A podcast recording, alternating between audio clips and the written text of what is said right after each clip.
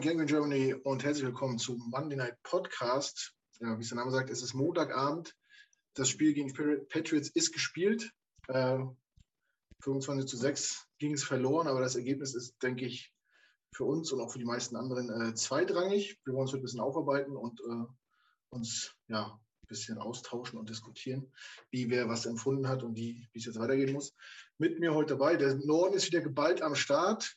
Einmal aus Ratzeburg, Basti, Achim ist vertreten mit Marvin und aus dem wunderschönen Gestart an der Elbe, Malte. Moin, moin. Moin. moin. Und alle verstehen Moin, moin ohne Untertitel, das ist auch gut, ne? Und wenigstens sagt keiner äh, Guten Moin. Servus. guten Moin, das ist, was ist denn Guten Moin? Das habe ich schon ganz oft gehört. Das ist äh, der absolute Worst Case für mich, wenn mich wenn irgendjemand. Ich, ich habe lange Zeit in einem Bereich gearbeitet, äh, an der Ostsee. Ja, du, du lachst. der, der kriegt sich gar nicht mehr ein. Weißt du, weißt du, du weißt, weißt du wie viele äh, Touristen aus NRW und Bayern bei uns an der Ostsee sind?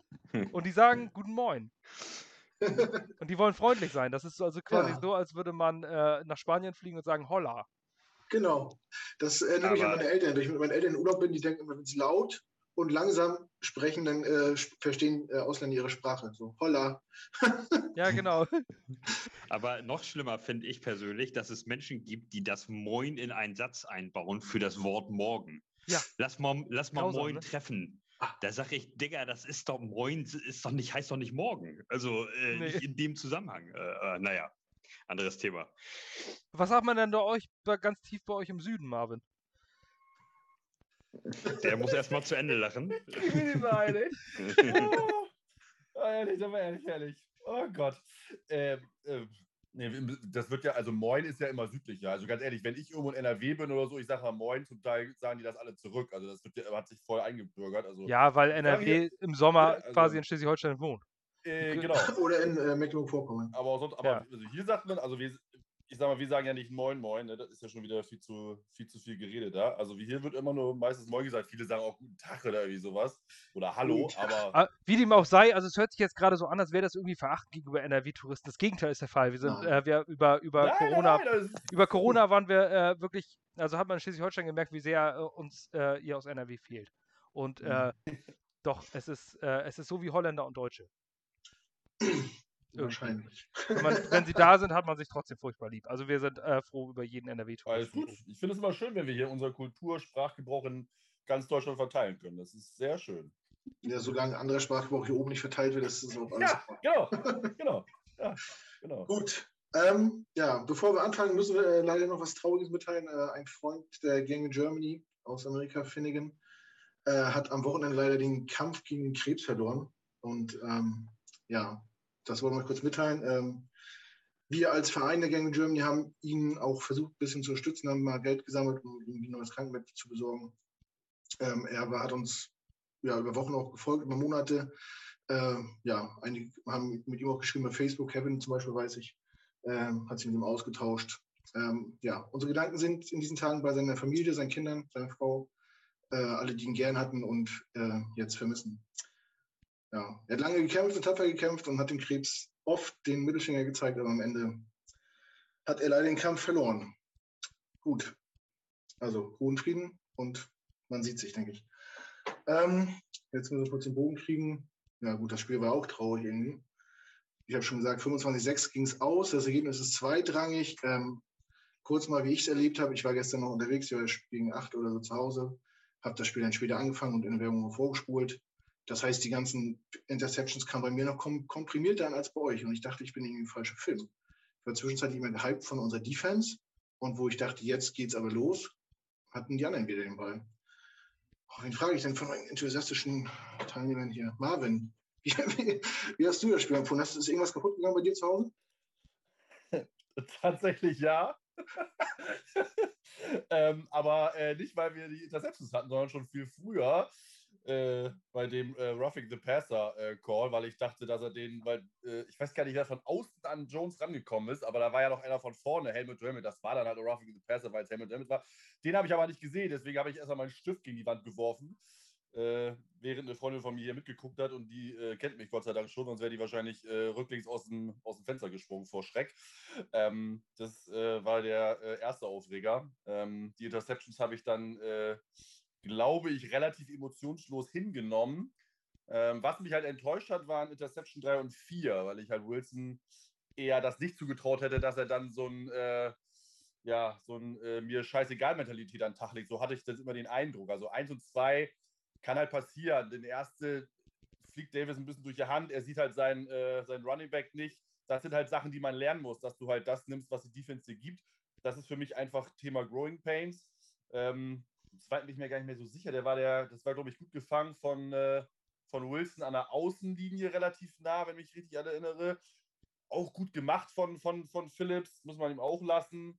War halt auch ein bisschen blöd, aber 3 und 4 ist am Ende so dann, äh, mir ist jetzt irgendwie so scheißegal, ich versuche jetzt einfach irgendwas. Und das hätte ich Wilson auch in der Historie vom College her, wo er ja wenig Interceptions geworfen hat, eigentlich nicht zugetraut. Äh, dass er halt auch so dieses, äh, ich muss jetzt übertrieben irgendwas machen, Mentalität, die Darnold und äh, Sanchez auch hatten. Das hätte ich ihm nicht, äh, ja, das habe ich schon dreimal zugetraut gesagt, aber das hätte ich ihm wirklich nicht zugetraut, dass er da in diesen, in diesen Strudel reinkommt. Ähm, und das hat mich bei Wilson ehrlich gesagt enttäuscht. Die anderen passieren halt, damit müssen wir halt leben. Das wird auch noch ein paar Mal mehr passieren, aber das ist ein bisschen traurig. Und wie gesagt, das Spiel war natürlich dann ein bisschen ernüchternd. Ich glaube, ich sollte das nicht mit äh, Freunden gucken, denen ich den Football nahe bringen will. Mein letztes Ereignis in der Zeit war äh, in, äh, im Stadion vor Ort live sogar. Da habe ich ähm, einen meiner besten Kumpels mitgehabt, weil wir auf New Amerika-Tour waren. Und da haben wir das grandiose Spiel gegen die Rams gesehen. Es ist wahnsinnige 9 zu 6 ausgegangen, was wir da verloren haben. Es war ein super, äh, super Footballspiel. Ich glaube, eines der schlimmsten, was ich je gesehen habe. Also ich glaube, ich sollte das lassen mit äh, Bekannten gucken, denen ich Football näher bringen will. Das ist nicht so, nicht so die beste Idee, glaube ich. War halt ein bisschen ernüchternd, das muss man klar sagen.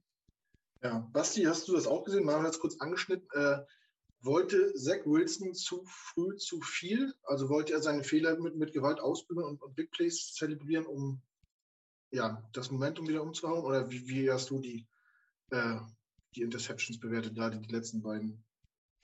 Ähm, also die erste, das war ja, das war ja noch so ein Ding, das passieren kann, wo du dann, äh, okay, also erstmal ein Triple Coverage war der Ball schon mal nicht gut geworfen. Das ist einfach der falsche Anspiel, äh, der falsche Anspielpartner in dem Moment. Ich glaube, danach hat er dann einfach, einfach den Rhythmus verloren. Ähm, und ich habe erst überlegt, also ich habe auch erstmal ähm, erst geschrieben bei uns auch in der Gruppe, zu sagen, äh, benchen, den musst du jetzt sofort hinsetzen nach dem zweiten, nach der zweiten Interception. Aber wenn man so später überlegt, ähm, ich habe es heute auch getwittert, habe ich, ähm, hab ich gesagt, dass es, das ist eigentlich, eigentlich genau richtig zu sagen, so, da muss er jetzt durch. So, du wirfst vielleicht die vierte, dann wirfst du vielleicht noch, eigentlich hätten es fünf sein müssen. Wenn ihr euch noch an diesen einen äh, Pass erinnert, der einfach nur nicht gefangen wurde, äh, von der 8 von den Patriots. Ich weiß gar nicht, wer, war das Judon? Ich bin mir nicht ganz sicher. Auf jeden Fall, äh, glaube ich, wisst ihr, was ich, was ich, was ich meine. Also es hätten durchaus fünf Interceptions sein können. Ähm, entweder wirst du dadurch, äh, ich habe gesagt, Make or Break Spiel für einen Rookie. Zu sagen, entweder wächst du dadurch oder du brichst. So, und ich glaube, sowas frühzeitig drauf zu bekommen, ähm, ist vielleicht genau das Richtige, weil man bei Sam Darnold gesehen hat, durch dieses Ghost Game gegen die Patriots, okay, das war nicht in seiner Rookie-Saison, aber da ist er dran zerbrochen. Mhm. Ähm, und Zach Wilson hat irgendwie diesen It-Faktor, wo ich das Gefühl habe, der kommt wieder zurück. Also ich glaube, ähm, erstmal hat man sowieso keinen Backup, der in der Lage ist, äh, da reinzuspringen. Es ist Mike White. Ähm, ich glaube nicht, dass Mike White einem dieses Spiel rettet, so im Nachhinein betrachtet. Und selbst wenn, ja, was willst du denn? Also, äh, es ist ja nicht irgendwie Season on the line und du musst jetzt um jeden Preis dieses Spiel gewinnen oder sowas. Dann gehst du halt 0-2. Also jeder weiß doch, dass wir diese, dass wir keine Winning Season spielen. Ähm, dann lass ihn die harte Sache durchmachen und mal ganz davon ab, finde ich auch unheimlich gut, wie er später reagiert hat, als er gesagt hat auf dieses Boon der Fans. Mhm. Ähm, hat gesagt, ja, die sollten ja wohl auch boon. So, also das war seine Antwort. Mhm. Ähm, mal jemand, der nicht die Fans, der sagt, oh, die Fans, die müssen mich auch unterstützen. Ähm, zu dem Boon kommen wir gerne später nochmal. Das würd, da würde ich ganz gerne auch nochmal sprechen. Ähm, ich glaube, er wollte dann nachher schon das irgendwie ausmerzen. Das ging nicht. Es ist dadurch nur noch schlimmer geworden. Und das ist ja oft so wie bei einer Wunde, die man irgendwo hat. Äh, die tut weh und das nervt und dann pult man da dran, macht es dann nur nicht schlimmer und es tut noch länger weh und die Wunde ist noch länger da. Ähm, ich glaube, das hat er jetzt dadurch auch gemerkt. Und äh, ich denke, das war vielleicht mal ganz gut, so richtig auf die Fresse zu kriegen, gleich am Anfang. Und das in einer, ja, meaningless Saison ist vielleicht ein bisschen übertrieben, aber in einer Developmental Season. Ich glaube, ähm, gerade was Zach Wilson betrifft, ist es vielleicht gar nicht so verkehrt, frühzeitig voll auf die Fresse zu kriegen. Ja, das mag gut sein. Ich fand auch sehr, also sein Auftreten vor der Presse nach dem Spiel fand ich auch ziemlich souverän, äh, sehr selbstkritisch und ja, äh, auch keine Kritik an Fans oder so, an, an deren Verhalten. ja, Malte, äh, dich habe ich noch nicht gefragt. Wie hast du den gestrigen Abend verlebt? Oh. Ja, hat mich so ein bisschen runtergeholt wieder. Äh, ich, äh, zu, zu Seck ist ja im Prinzip fast alles gesagt. Was, was willst du da noch groß sagen? Wir, das klingt zwar jetzt wie eine Durchhalteparole, aber er ist nun mal Rookie. Was, es ändert ja nichts daran. Es war sein zweites Spiel. Also da kannst du ja, kannst dich auf den Kopf stellen. Das ändert ja nicht, nichts daran, dass er, ähm, dass es sein zweites Spiel erst war. Und äh, das ist vielleicht auch undankbarer, ein undankbarer Start jetzt. Ähm, äh, die Teams, gegen die wir spielen, für so einen Rookie-Quarterback. Und dann lagen da natürlich extrem viele Erwartungen drauf. Äh, oh, erst Darnold, den müssen wir besiegen. Dann kommen die Patriots, die müssen wir endlich mal wieder besiegen. Äh, ja, sollte halt eben jetzt alles nicht sein. Äh, ich, äh, ich war im Nachhinein, also irgendwie so zwei Stunden nach dem Spiel, habe ich mir die Statistiken durchgelesen. Wenn ich das richtig im Kopf habe, äh, sind wir üb, also Intercept, also Turnovers ausgeklammert, sind wir überall besser gewesen als die Patriots minimal. Also äh, mhm. ich, ich weiß nicht, Yards insgesamt waren es, glaube ich, sogar fast 100 irgendwie. Ja, aber 80, ähm, ja, äh, Passing Yards waren nur irgendwie 20 mehr. Dafür sind wir aber 60 mehr gelaufen als die. Wir haben gut zwei Strafen mehr kassiert, aber die Patriots hatten irgendwie sechs und wir acht. Ich, ich glaube, wir für 77 Yards, die Patriots für 62 oder irgendwie sowas.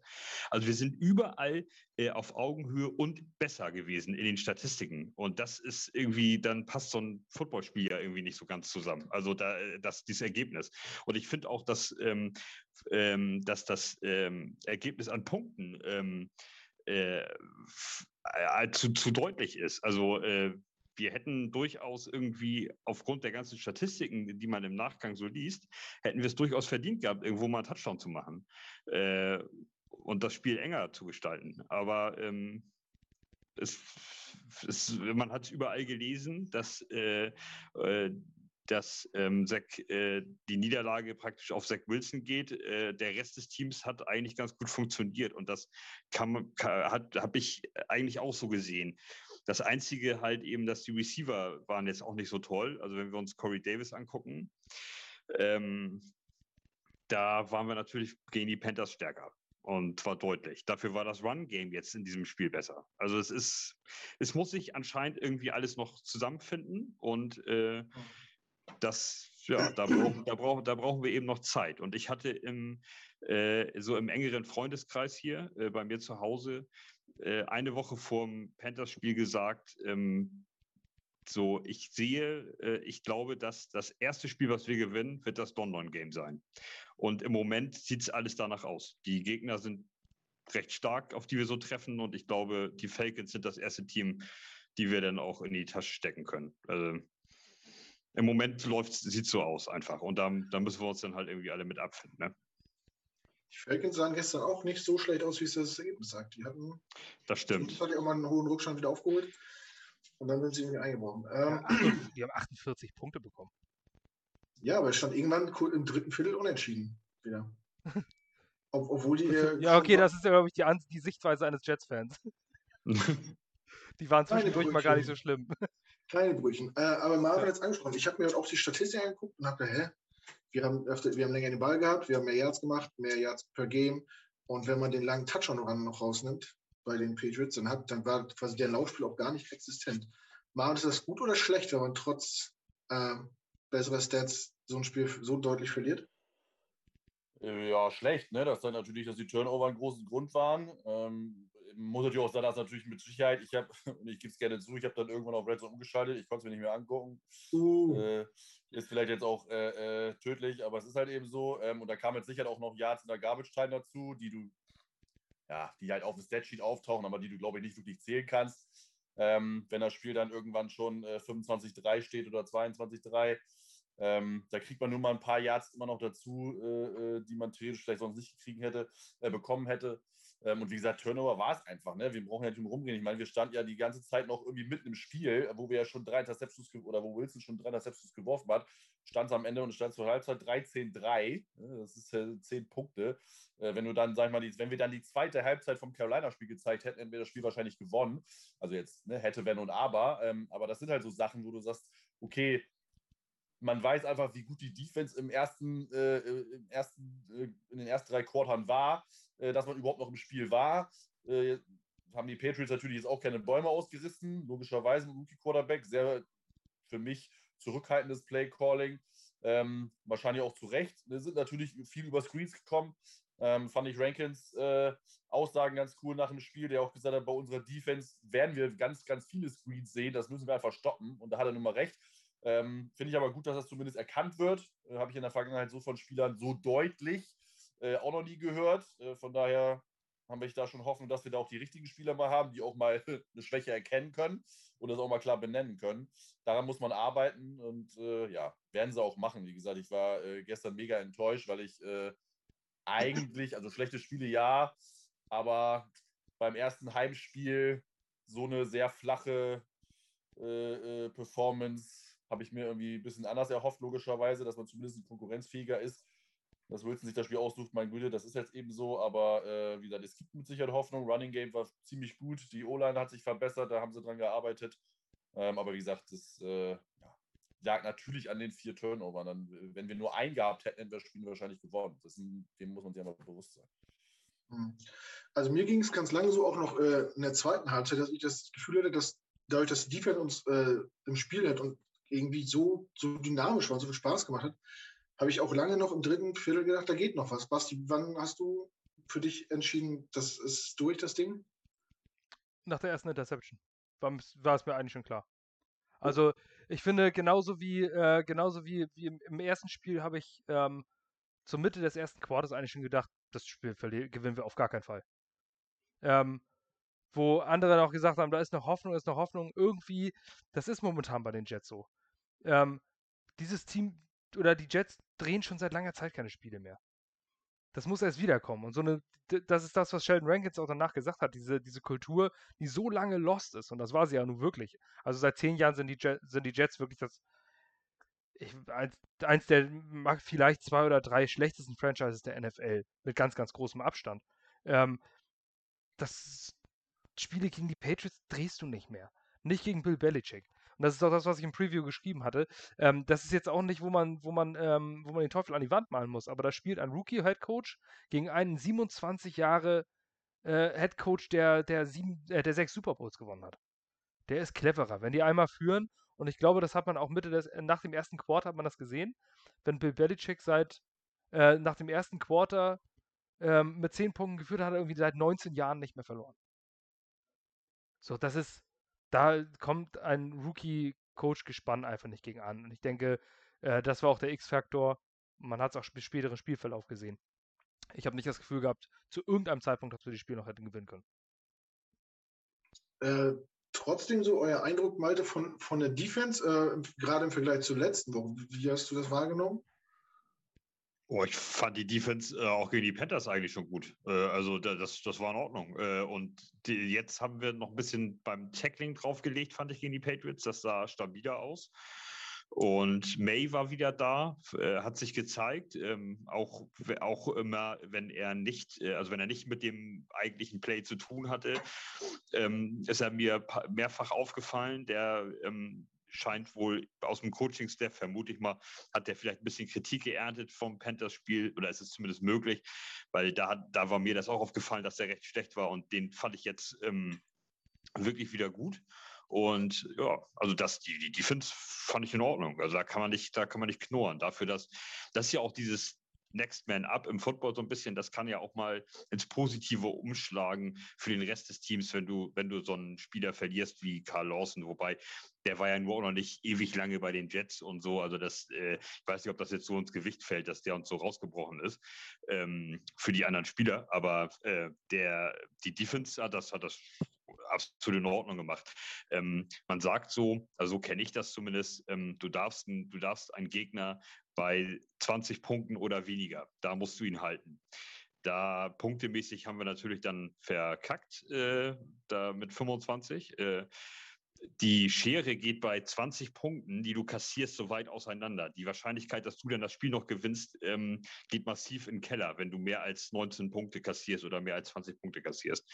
Das äh, gibt so eine Statistik, äh, äh, ewig alt schon, ähm, kenne ich noch aus der aktiven Zeit. Und da, ähm, ja, und da, das haben wir natürlich nicht geschafft, aber äh, das ändert ja nichts daran. Ich meine, wir haben jetzt ja auch keine Punkte aufs Board gezaubert irgendwie. Also insofern hätte es uns auch nichts gebracht, wenn, sie, wenn wir sie bei 16 gehalten hätten oder irgendwas. Aber nichtsdestotrotz, vom Gesamteindruck hat die Defense das absolut in Ordnung gemacht. Da finde ich, gibt es wenig Kritik. Ähm, du verpasst immer mal einen Tackle, das ist, oder äh, hast mal einen Mann nicht richtig gedeckt und so. Das ist ein, äh, die Defense ist schwieriger zu spielen. Sie agiert, äh, äh sie, äh, sie reagiert. Äh, sie muss den ganzen Tag reagieren. Die Offense weiß, wo der Ball hin geht, wo der Spielzug langläuft und die Defense muss reagieren. Du bist immer mal irgendwo im Hintertreffen. Also das, du kannst nicht jeden Spielzug da klar und sauber äh, wegdominieren. Das wird keine Defense der Welt schaffen. Aber ähm, dafür, für unsere Verhältnisse, fand ich das sehr absolut in Ordnung in der Defense. Da darf ich da ein paar kleine Statistiken zu einwerfen. Sehr also zumindest ganz kurz. Ähm, nach zwei Spielen sind die Jets äh, in ähm, in Yards per Pass Play bei 6,2, das ist Platz 11 in der NFL. In Yards per Play sind sie bei 5,3, 10. in der NFL. Ähm, Third Down Percentage nur 29% lassen sie durch, dritter in der NFL. Und in der Red Zone sind sie mit 29% erfolgreichen Plays auch dritter in der NFL. Also die NFL, äh, also die Defense hat auf jeden Fall aktuell sehr gute Statistiken. Das klingt ja schon mal ein bisschen. Und äh, nochmal zu den Cornerbacks, auch sehr interessant. Ja. Ähm, und zwar haben die Jets Cornerbacks nur 232 Receiving Yards zu Wide Receivers zugelassen. Das ist das drittwenigste der NFL. Ja, ist das, ist das jetzt schon aussagekräftig nach äh, den beiden Gegnern? Wie, wie würdest du das einordnen? Also ich finde ich persönlich finde es auch besser als, als erwartet. Die schmeißen uns die Dinge um die Ohren. Man kann natürlich sagen, mit Mac Jones und Sam Darnold standen jetzt natürlich keine Elite-Quarterbacks, aber wir sind auch ein 2-14-Team ähm, mit, mit Rookies. Also ähm, man muss immer so an seinem, an seinem Maß messen und man nimmt das, was man kriegt. Und diese beiden Gegner hatte man nun mal. Das sind vollwertige NFL-Offenses. NFL ähm, die Patriots sind nie zu unterschätzen. Die äh, Panthers haben, eine, haben letztes Jahr eine mega Offense gehabt und sind auch wirklich, haben Top-Wide Receiver-Gruppe. Ähm, ich finde, gemessen an dem Material, Spielermaterial, was man hat, ist das eine wirklich sehr, sehr gute Statistik und auch aussagekräftig. Ja, stimmt. Und die Panthers haben äh, gestern die Saints geschlagen, die die Woche davor die Packers vernichtet haben. Darf man auch nicht vergessen. Ähm, ja, ich habe gestern mal, nee, was heute, gestern eine These aufgestellt, äh, da haben wir uns schon mal drüber unterhalten. Ich schmeiße sie jetzt nochmal in den Raum. Wenn wir alles Gute aus dem ersten Spiel und alles Gute aus dem zweiten Spiel zusammenschmeißen, gewinnen wir eins der beiden Spiele. Kurz wir, mal von. Wir gewinnen beide Spiele, wenn wir das Quarterback-Play aus dem ersten mit dem Play aller anderen Nicht-Skill-Position-Play aus dem zweiten kombinieren. Dann gewinnen wir beide. Äh, das geht ja nicht. Doch. Will heißen, in der Theorie haben, haben ja beide, äh, beide Seiten des Balls gezeigt, äh, dass es funktioniert irgendwie. Äh, jetzt liegt es halt an den Teams ähm, oder an den Coaches, das irgendwie zusammen aufs Feld zu bringen, die Players auf die Straße zu bringen. Marvin, siehst du das auch so, dass wir, wenn, wenn jeder sein äh, bisschen überdurchschnittlich spielt, äh, dass wir auch beide Spiele hätten durchaus gewinnen können?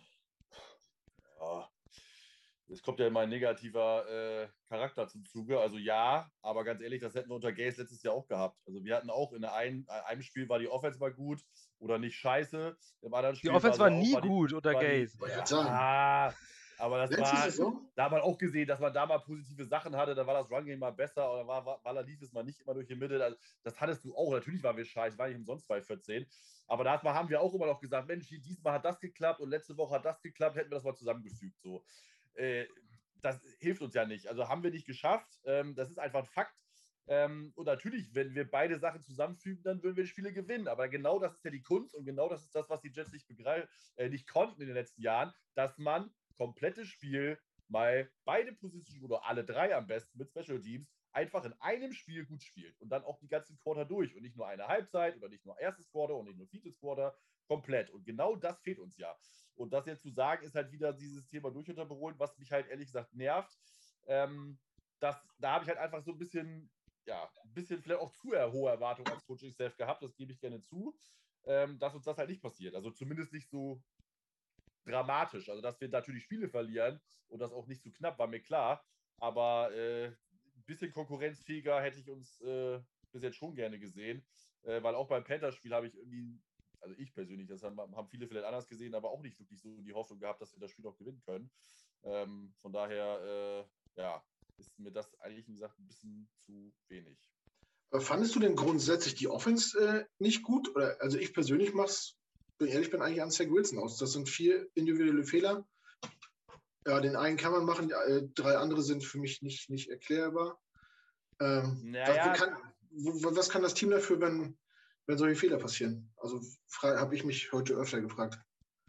Ja gut, aber das, Team kann nichts dafür, aber erstmal ist der Quarterback der wichtigste Bestandteil der Offense und des ganzen Teams und dementsprechend das Team verliert zusammen und gewinnt zusammen.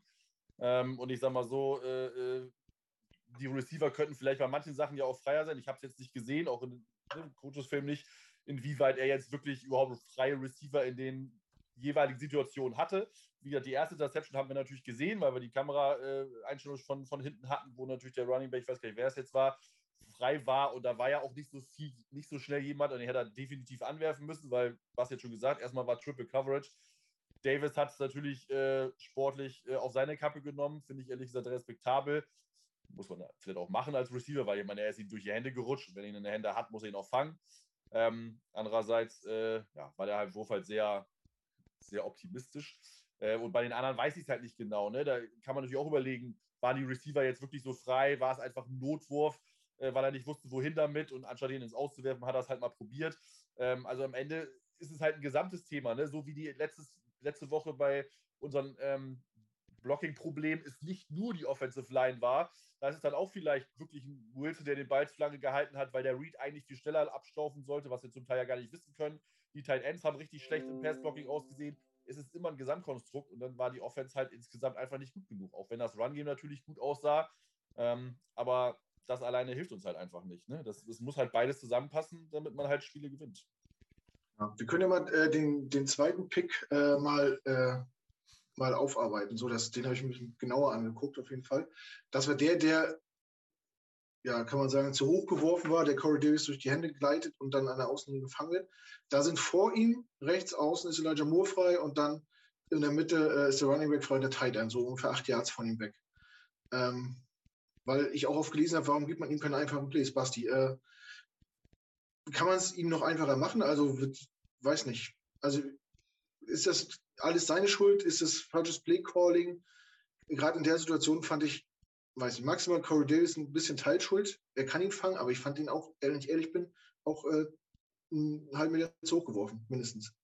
Also der geht für mich eindeutig auf die Kappe des Quarterbacks. Ich mag dieser Spruch Touch the Ball, Catch the Ball. Ich mag den Spruch einfach nicht, weil er einfach Quatsch ist. Ansonsten, da, so würde man ja ähm, jedem Defensive Back vorwerfen, wenn er eine Pass Deflection macht, dass er die Interception hätte fangen müssen. Das stimmt ja einfach nicht. Ähm, und beim Receiver ist es so, Corey Davis war im vollen Sprint. Zach Wilson muss den Checkdown nehmen zu, zu Elijah Moore, ähm, wo er vielleicht nur die unsexy 3-4 Yards macht. Aber er macht sie. Ähm, und er wirft ihn zu Corey Davis, so einen Pass. Äh, Malte wird mir das bestätigen, der muss auf die Nummer kommen.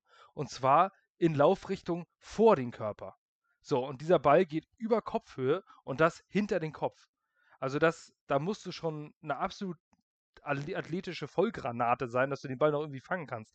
Also der geht der Fang hinter, hinter den Kopf und muss den Ball da oben fangen. Ähm, das ist wirklich, das ist ein Zufallsding. Ähm, das ist ein Scheißpass.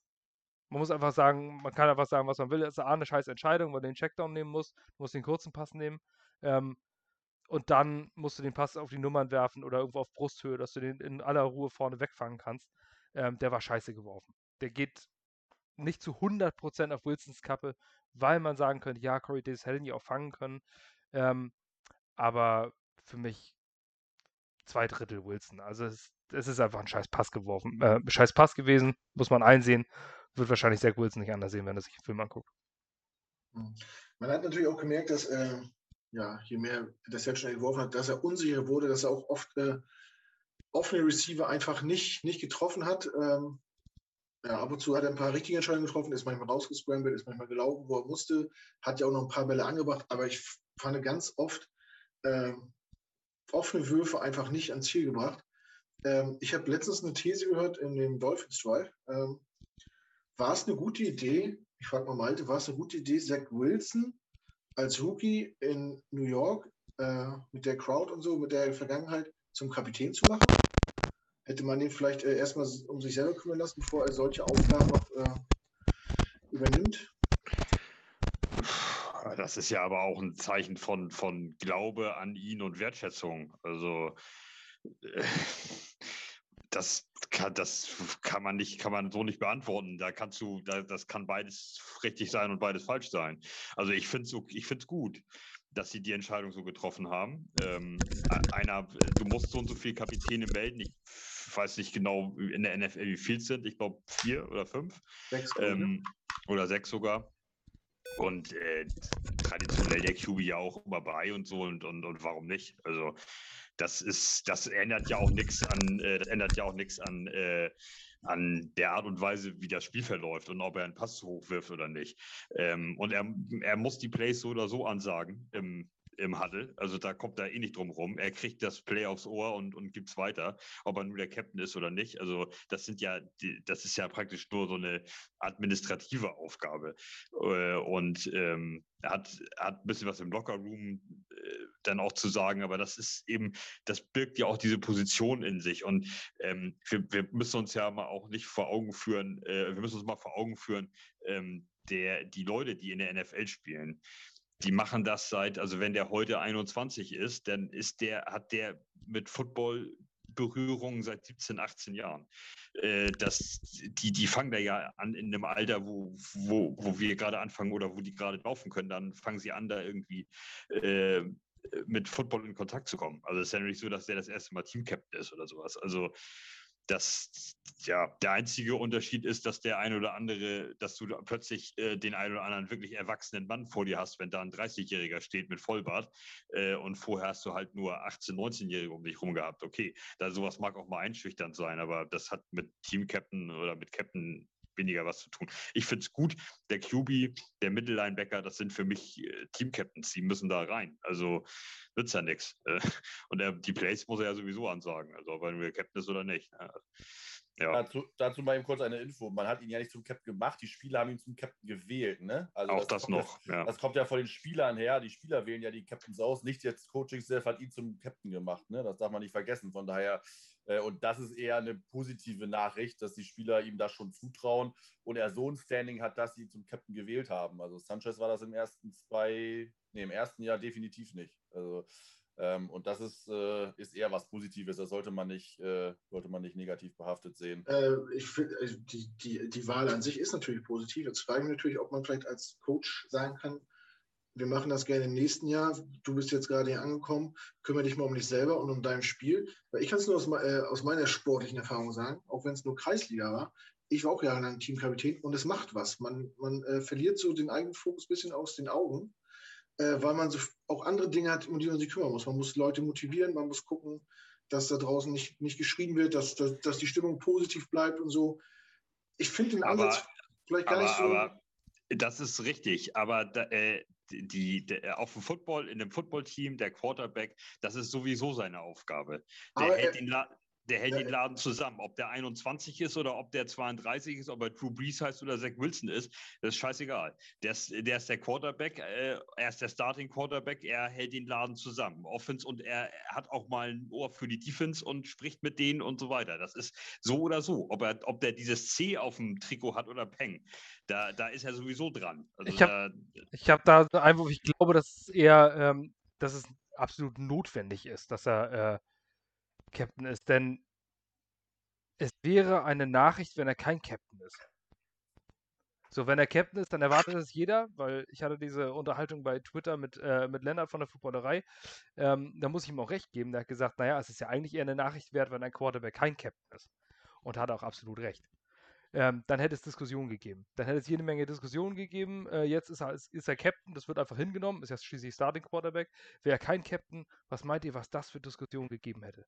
Nach der äh, ganzen ähm, Geschichte, dass er ja nicht auf die Geburtstagsparty seines Teamcamps eingeladen wurde, oder wie hieß, war das hier bei Bo Callahan? Also, die, keine, die ist nicht zu deiner Party gekommen, sowas bei Bo Callahan. Ja, genau. Also es war irgendwie, nein, ihm wurde ja auch gesagt, er war ja kein Team-Captain bei BYU am Anfang des Jahres. Ähm, ich glaube, es hätte nur Unruhe gegeben. Von daher ist es, glaube ich, einfach ein notwendiger Schritt.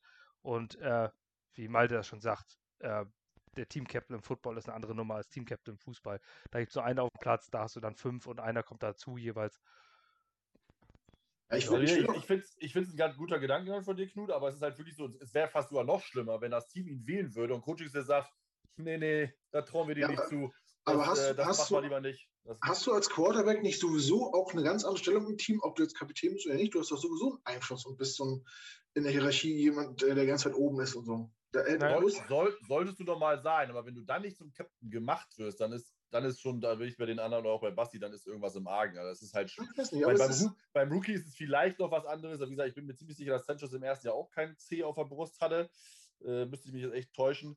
Ähm, aber es ist halt, also ich sag mal so, wenn das Team es wählt und die Coaching sagt, du lass was lieber sein. Also ich glaube, das hätte dir auch nicht getaugt, glaube ich, wenn, wenn man jetzt nochmal dich als Beispiel nimmt. Wenn du vom Team gewählt wurdest damals und der Trainer sagt, nee, Knut, äh, das lass mal, das überfordert dich nur. Ganz ehrlich, das würde dich ja mental auch äh, runterziehen. Da würde ich auch sagen, ja, ganz ehrlich, Trainer traut mir das nicht zu, die Mannschaft schon dann bist du ja mental auch nicht mehr wirklich mit in der Lage, eine gewisse Art von Leistung zu bringen. Schon gar nicht als Profisportler. Jetzt bist du natürlich, oder wir auch alle Amateursportler, aber ich glaube, das wäre wär für den Kopf noch schlimmer. Also, das ist schon richtig so. Ähm, und wie er da es ja eh machen muss, auch ohne C, ist das, glaube ich, nicht das Thema, dass ihn das jetzt zu viel irgendwie oder von seinem eigentlichen Thema ablenkt. Ich glaube auch nicht, ähm, also ich traue Wilson, so wie er auch redet, wie er rüberkommt, ist er mental schon sehr gefestigt. Der wird aus den Fehlern lernen. Äh, der wird die Sachen hoffentlich, und ich glaube jetzt nochmal fest dran, immer was Positives zu sagen, nicht nochmal machen.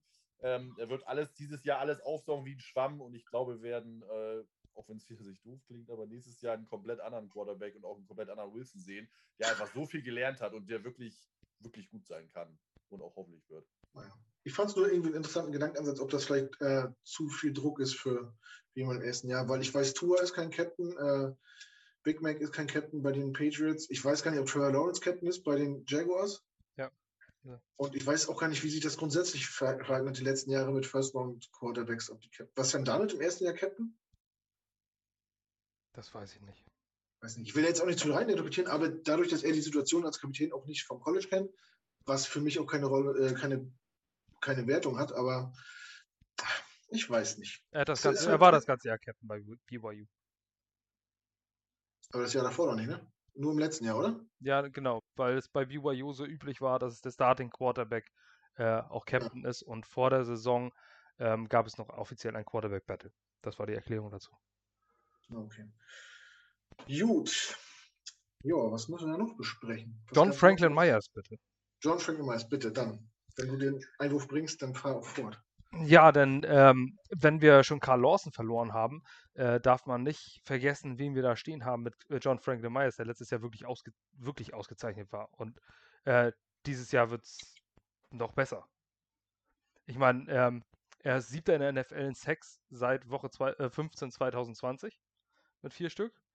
Ähm, dazu ist er der erste Jet, der in den ersten beiden Saisonspielen jeweils einen Sack erzielt, seit 2011 Bart Scott ähm, und hatte Pressure Rate von, ähm, von bei Pass Rush Snaps grundsätzlich über 15% und der NFL-Durchschnitt lag bei 9,7% letztes Jahr. Ähm, jetzt hat er wieder einen Sack ähm, gezaubert und ähm, also ich finde, unser Pass Rush läuft erstaunlich gut. Ähm, obwohl Quinnen Williams mittelmäßig spielt. Er spielt ganz gut, aber halt nicht so wie ein Third Overall spielen sollte.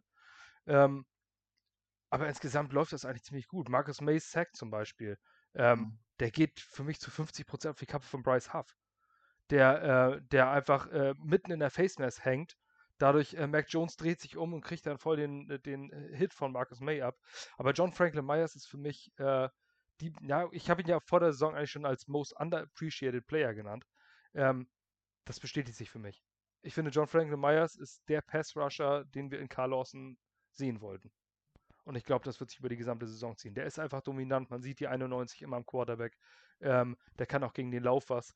Ähm, ich glaube, der wird, ja, in welch, ich glaube, ich glaube, jetzt äh, langsam sogar im Contract hier. Der wird, glaube ich, fett absahen. Hm. Ähm, Umso trauriger ist, das. Der ist äh, quasi das, was Carl Lawson bei den Bengals war. Der ein super Pass-Rusher ist, aber so eine, die Sack-Zahlen noch nicht so dieses Star-Potenzial aufzeigen. Oh. Umso trauriger, dass Lawson uns weggebrochen ist. Stell dir mal vor, die hätten alle Schiss vor Lawson und würden den da draußen double teamen, sodass für Franklin Myers auf der anderen Seite Platz ist. Äh, jetzt werden sich langsam alle auf ihn konzentrieren.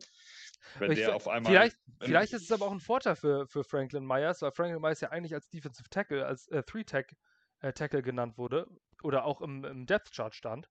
Und durch dieses Fehlen jetzt auch nach außen auf seine ursprüngliche College-Position entrückt. Vielleicht ist auch ein Vorteil.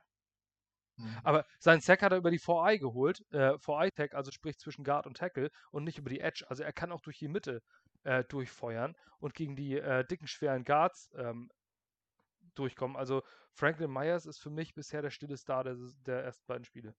Das hat Ulbrich aber auch in der Pressekonferenz gesagt von der Woche oder so, dass er ihn beide Spielpositionen spielen lässt, weil er für End ist er stärker für die, äh, für die Seite und als Defensive Tackle ist er wieder zu schnell für die schweren Jungs. Also äh, die versuchen halt beides von seinen Stärken an auszunutzen. Ne? Also er wird spielt immer beides.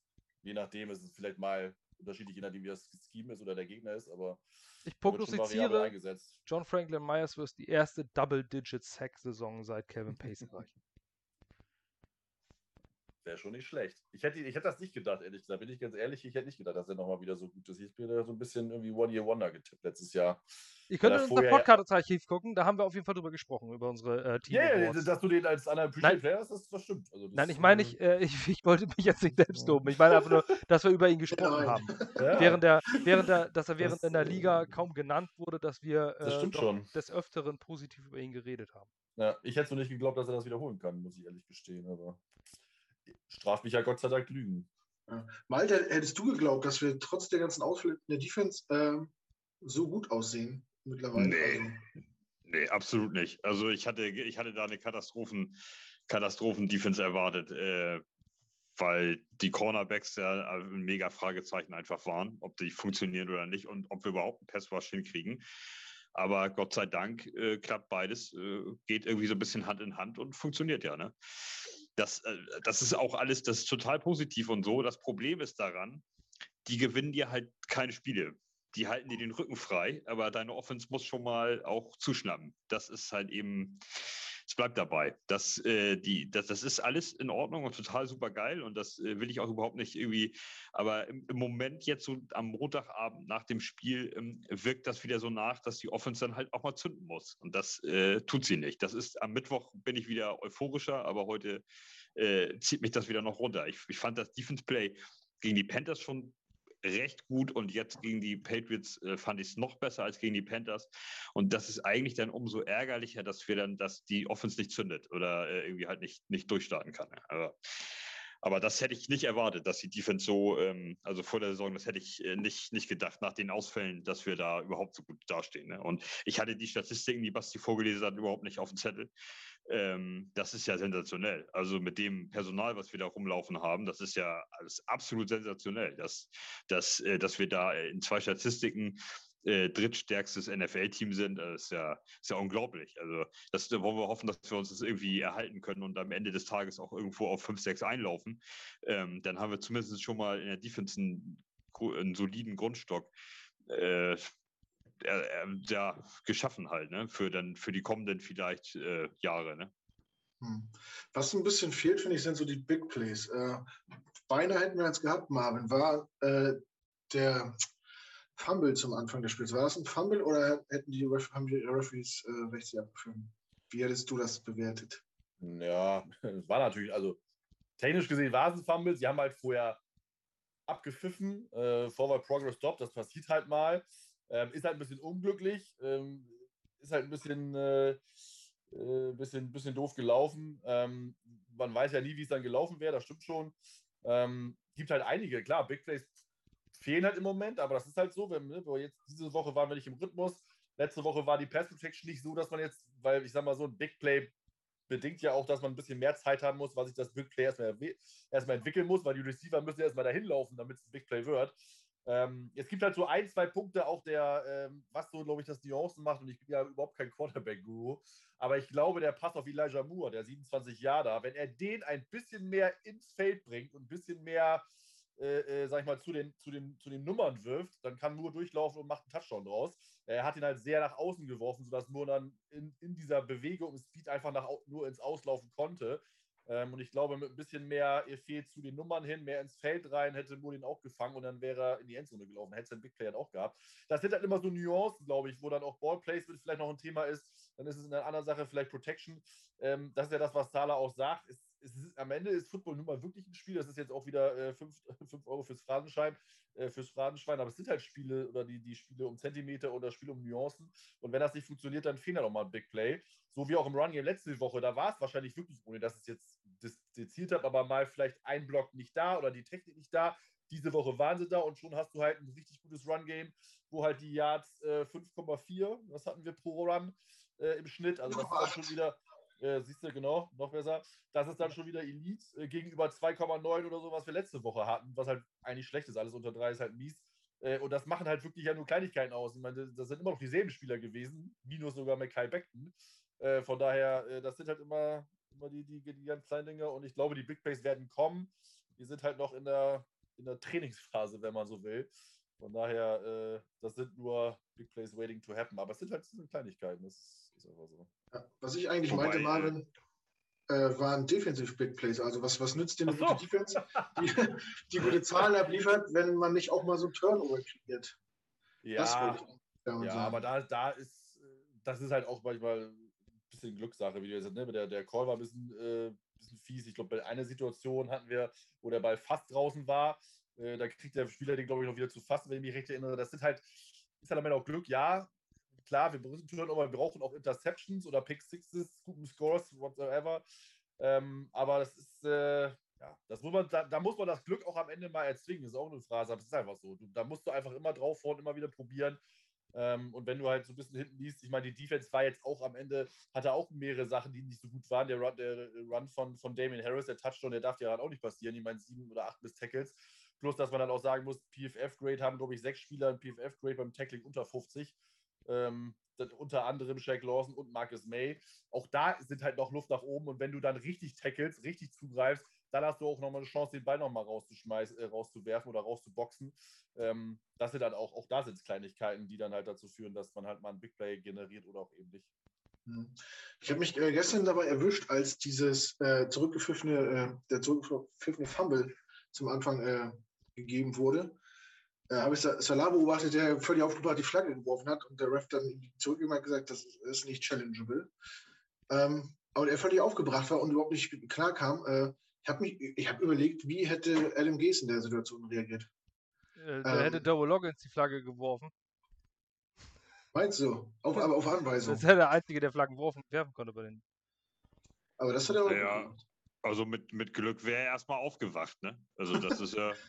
aber ich möchte. Das war zum Anfang, da war Gaze noch auf Riechsalz. Da anfangs ja. Ich möchte aber noch, noch einmal noch mal ganz kurz zu dieser Turnover-Geschichte kommen. Hm. Also zumindest noch kurz. Ähm, denn ich habe es ja gesagt, also ich finde, wenn man die Defense praised, dann muss man aber auch sagen, dass die Defense gestern keine Turnover produziert hat. Dieses eine Ding, finde ich, ist eigentlich, das hätte, die Fumble, der hätte unser sein müssen. Ich finde dieses Forward Progress Stop viel zu früh abgepfiffen. Die hätten viel mal reagieren müssen, was passiert. Oft sind auch Running Backs, die in eine Wand laufen und nicht sobald sie einmal ganz kurz abstoppen, mhm. pfeifen die ab. Sondern es geht immer weiter, die können auch weiter gedrückt werden von der Line und in dem Moment wird ihnen das geschenkt. Also da habe ich mich richtig drüber aufgeregt, äh, ich fand, das war ein Referee-Fehler. Das war ein eindeutige, äh, eindeutiger Turnover. Ähm, dann Franklin Myers hatte einen Strip-Sack. Der wurde auch äh, von den Patriots aufgesammelt. Das ist Bad Luck, das kann auch passieren. Aber sie haben halt null Turnover produziert am Ende auf dem Papier. Und so gewinnst du keine Spiele. Ähm, das ist zwar toll, dass die Defense wenig Punkte macht, aber du musst Turnover machen. Das hat man gestern gesehen. Die Jets haben ähm, mehr Yards, was du gesagt hast, mehr Time of Possession gehabt, äh, mehr First Downs gehabt, ähm, mehr Plays gehabt ähm, und trotzdem 25-6 verloren, einfach weil, wenn du das Turnover-Battle nicht gewinnst, dann gewinnst du auch keine Spiele. Und wenn man sich letztes Jahr anguckt, nur einmal, ich lese jetzt nur mal kurz die ersten acht Teams vor, die in der Turnover Differential 2020 vorne waren. Tennessee Titans, Playoff-Team. Indianapolis Colts, Playoff-Team. Miami Dolphins, waren sie in den Playoffs letztes Jahr? Ich glaube ja, ne? Nee, nee sie haben es weggeworfen, kurz vor Schluss. Nee. Ja, okay, aber fast. New Orleans Saints, Pittsburgh Steelers, Tampa Bay Buccaneers, Green Bay Packers, Kansas City Chiefs, Cleveland Browns. Also das, die besten Teams, die, die in den Playoffs sind, das sind die, die Turnover, Turnover äh, gewonnen haben. Also alle Teams, die ich jetzt gerade vorgelesen habe, waren alles Playoffs-Teams. Abgesehen von den Dolphins. Okay, es gibt immer Ausnahmen bestätigen die Regel, aber ansonsten, ähm, das sind die Dinger. Du musst den Playoff-Battle gewinnen. Und dann gewinnst du auch Spiele. Es kommt mal vor, dass du, äh, letzte Woche hatte ich ein Preview geschrieben, haben die ähm, Patriots den Turnover-Battle mit 2 zu 1 gegen die Dolphins gewonnen. Die Dolphins haben trotzdem das Spiel gewonnen okay, sowas passiert, wie gesagt, Ausnahmen und bestätigen die Regel, aber du musst den Turnover-Battle gewinnen. Und wenn deine Offense vier Turnover macht, dann musst du auch vier Turnover hinkriegen. Ähm, aber man darf das nicht der Defense zuschreiben. Aber dieser Battle ist extrem wichtig. Und äh, wenn ich dazu noch mal einmal kurz einwerfen darf, dafür, dass die Patriots vier Interceptions äh, hingebastelt haben gegen uns, haben sie aus diesen vier Interceptions nichts gemacht. Ähm, das fand ich im, im, Nachgang, wenn ich jetzt auf Patriots Seite stehen würde, würde ich das richtig, richtig schlecht finden. Du fängst da vier Bälle ab und gewinnst machst gerade mal 25 Punkte. Und die ist ja nicht so, dass sie uns an die Wand gespielt haben. Ähm, also das, ähm, das kommt noch dazu. Also wenn die richtig ernst gemacht hätten, dann äh, ne, das, also äh, wir hatten so, so gesehen noch Glück, ja, dass, dass die Patriots äh, ich weiß gar nicht, haben die nach einer Interception, ich glaube, ich kann mich erinnern, sie haben irgendwie zwei Field Goals geschossen nach Interceptions. Kann das sein? Nee, sie haben äh, nach der zweiten haben sie einen Touchdown gemacht, definitiv. Ja? Mhm.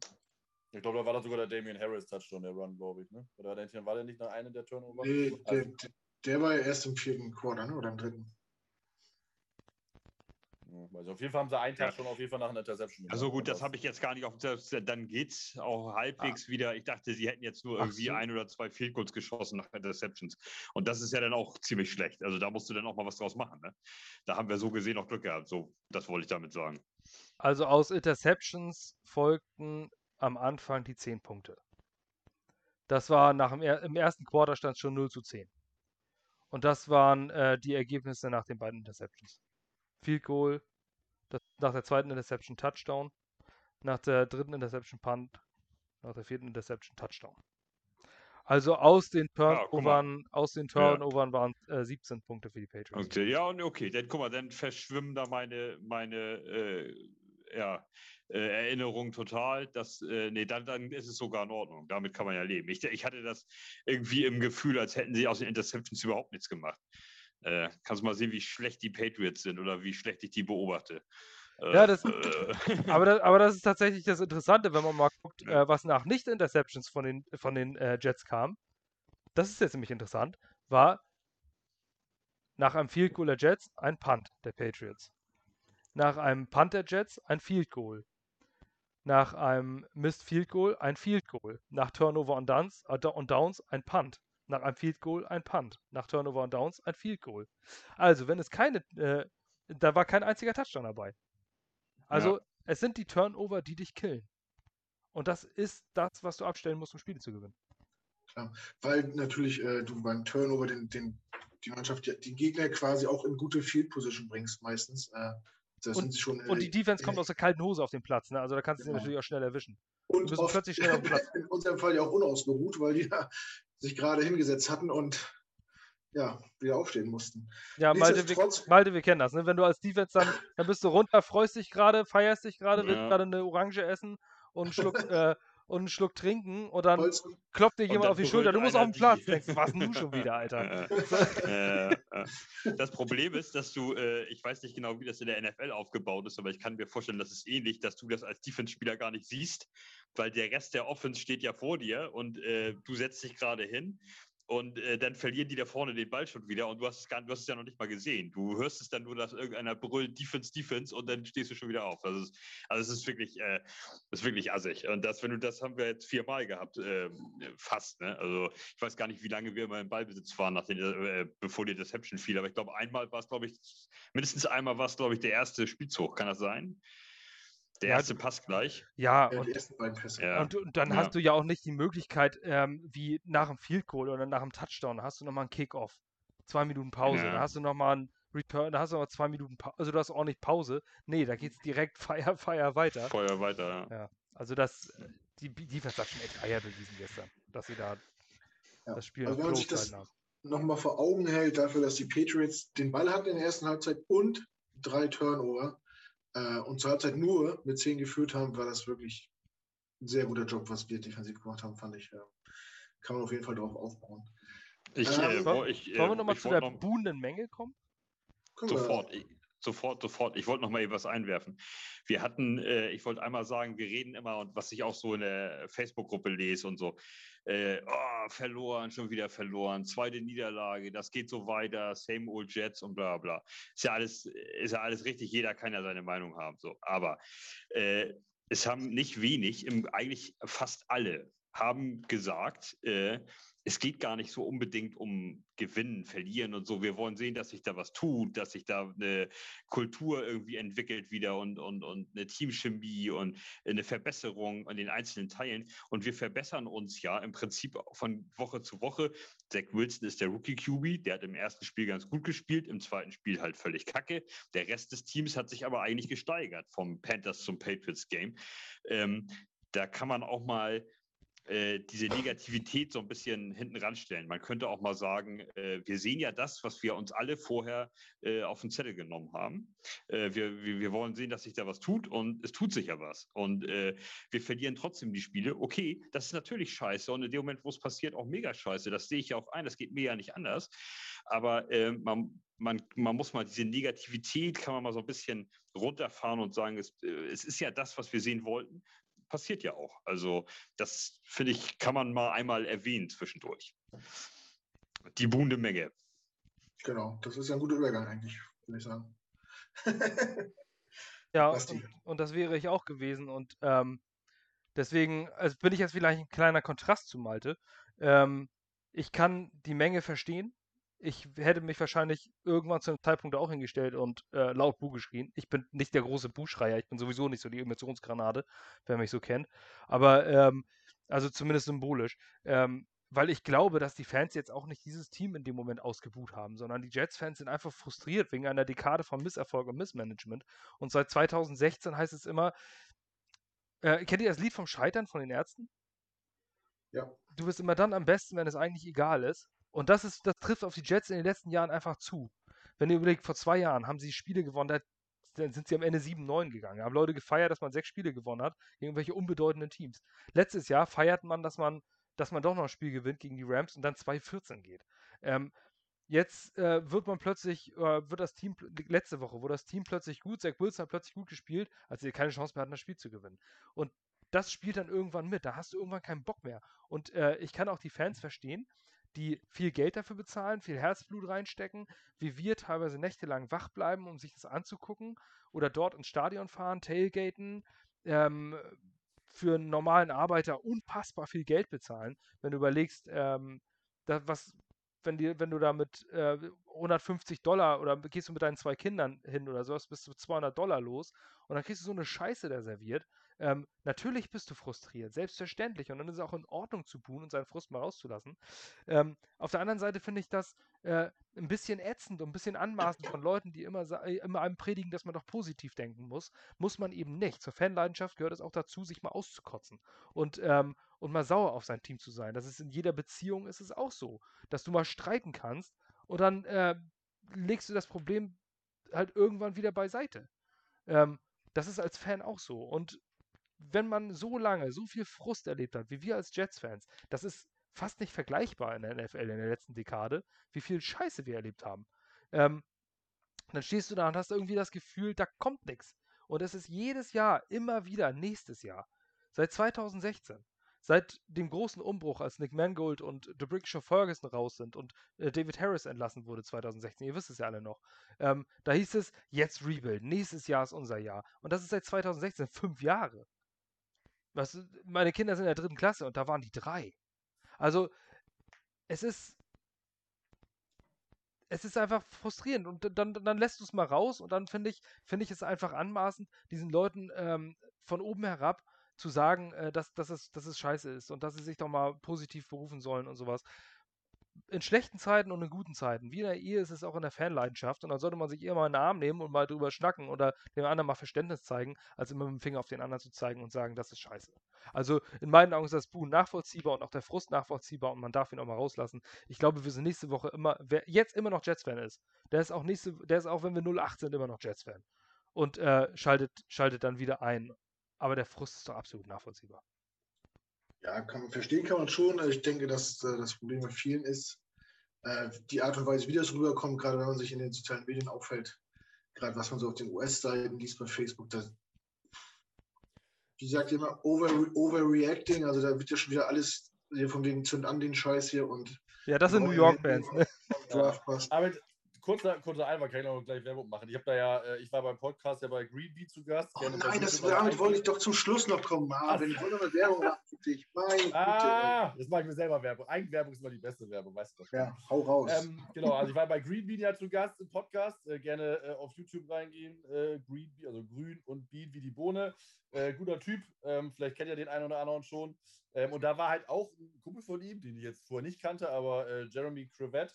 Ähm, und der hat mich gefragt, in dem Podcast muss ich ein bisschen spoilern, um damit vor, vorzugreifen, wie denn in Deutschland die Kultur ist, was das Fansein angeht, weil wir als Amerikaner sagen ja immer, wir sind fertig mit dem Team. Ende aus Mickey Mouse, ich mache das nicht mehr und nächste Woche oder nächstes Jahr sind wir wieder da und wir bleiben immer Jets-Fans, wie das bei uns ist. Und ich habe dann ähm, das auch schon gesagt, dass ich das halt nie sagen würde, so dermaßen. Also ich bin halt sauer und äh, bin auch vielleicht auch mal ein bisschen äh, so eher auf, äh, auf Bastis Schiene, äh, im Gegensatz halt zu vielen von uns anderen, was ich persönlich zum Teil ganz cool finde, wäre ich manchmal auch, aber ich bin halt einfach nicht so gestrickt ähm, und bin halt negativ, aber ich würde nie sagen, ich bin kein Jets-Fan und ich bin fertig, zumal ich das Leiden ja auch vom HSV-Fan, habe ich glaube ich auch erwähnt, äh, gewohnt wäre.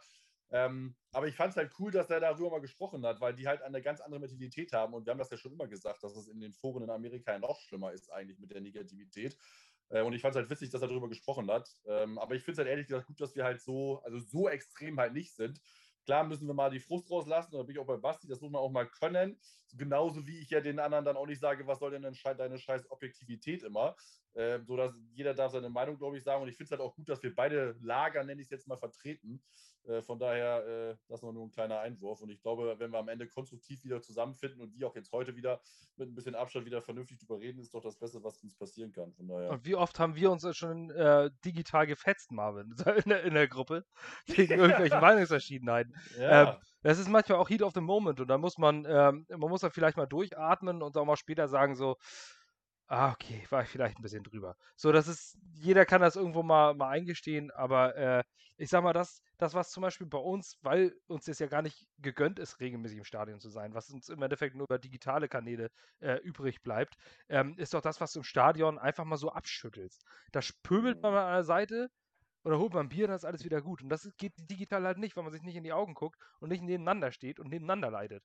Das, dann wird das immer so überbewertet. Und ich finde, ähm, da muss man alles mal ein bisschen setteln und mal sagen, okay, ähm, vielleicht klinke ich mich auch einfach mal aus und halt einfach mal die Fresse. So, äh, es gibt einfach, ja, es gibt auch einfach mal Momente, wo man sagt, so, legt mal das Handy zur Seite und nur ist gut. Mal durchatmen. Kann man auch mal ich, machen. Ich habe mir schon lange abgewöhnt, an Spieltagen überhaupt das Handy zu gucken. Solange die Jets spielen. Ja. Ich, mittlerweile mittlerweile gehe ich auch langsam dazu über, weil ich merke, dass es mir einfach meinen Puls beruhigt. Ja. Aber ich finde, ja, solange das immer noch ein äh, vernünftiges äh, Miteinander ist, kann natürlich jeder seine Meinung haben.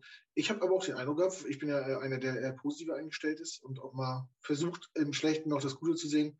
Da wird man dann auch manchmal belehrt und da heißt es auch mal, wie kannst du denn das nicht erkennen? Wie kannst du denn nicht sehen, dass wir so scheiße sind? Das Oder das und das. Also, das ist ein gegenseitiges äh, Nehmen und Geben und aber so, so, äh, solange das äh, ein gewisses Niveau beibehält, sollten äh, auch zwei Meinungen äh, oder drei Meinungen oder vier Meinungen äh, nebeneinander existieren dürfen. Was ich mir ein bisschen schwierig finde, äh, ich, ich, kann die, äh, die Buchrufe auch verstehen, ähm, ist natürlich, man kann es nicht vergleichen mit anderen Sportarten. Äh, wo ist der Zeitpunkt, wo du sagst, jetzt reicht's? Weil man kann jetzt jetzt nicht sagen, wir spielen seit 2016 sch schlecht und enttäuschend, weil die Leute, die da in der Verantwortung waren, ja schon längst äh, nicht mehr da sind und man ja die Zügel immer weitergibt. Man hat einen neuen GM geholt vor zweieinhalb Jahren, ähm, jetzt hat man einen neuen Headcoach geholt, darf man jetzt den GM bewerten oder fängt er wieder bei Null an, wo der neue Headcoach da war? Das, sind ja, das ist, finde ich, äh, schlecht zu beurteilen. Muss man jetzt eh von Null anfangen, weil, die, neue, weil die Zach, äh, Zach Wilson-Ära angefangen hat. Das finde ich immer ein bisschen schwierig zu beurteilen, äh, zu sagen, jetzt können wir enttäuscht sein, weil wir seit vier Jahren scheiße sind, oder muss man sagen, nein, jetzt war der Cut, jetzt müssen wir quasi wieder ein bisschen Credit geben. Ähm, ich glaube, bei den vielen im Stadion war auch so ein bisschen Frust, weil letztes Jahr waren sie gar nicht im Stadion. Und ich glaube, wenn letztes Jahr Leute im Stadion gewesen wären, holy moly, da hätte es nur Berufe gegeben. Also, das hätte ich mir nicht ausmalen wollen. Ich kann mir sogar vorstellen, dass äh, dann äh, Gees nicht die Saison zu Ende gecoacht hätte als Trainer. Das Stadion wäre nachher zu 80 Prozent, es wäre so ausgesehen wie Chargers gegen Cowboys. Wo äh, die Chargers zu Hause spielen und äh, immer wenn die Offense auf dem Platz ist, ist es mega laut würde sagen, das Stadion äh, gestern war voll. Ich habe mich kurz erschrocken, bis, äh, bis ich die Fanverhältnisse dann gehört habe. Äh, Das war nur, nur, nur Cowboys-Fans, ja. Nee, aber das wäre letztes Jahr dann auch so gewesen. Die Jets-Fans wären irgendwie gefühlt nur noch zur Hälfte gekommen, glaube ich. Ja, safe, auf jeden Fall. Ähm, wir hatten heute noch ein Thema, da ging es um das Coaching. Es gab natürlich da auch Licht und Schatten. Äh, Malte, hättest du dir vorgestellt, dass beim Coaching so viele Probleme sind? Ich habe jetzt eine Situation vor Augen. Ich glaube, wir waren gar nicht so oft in der Red Zone gestern. Äh, Goal-Line-Situation, wo man dreimal durch die Mitte läuft. Ähm, das hatten wir letzte Woche schon mal bei, bei vierten Versuchen und sowas. Hättest du dir da ein bisschen mehr erwartet oder ist das auch völlig normal für, ein, für einen neuen OC?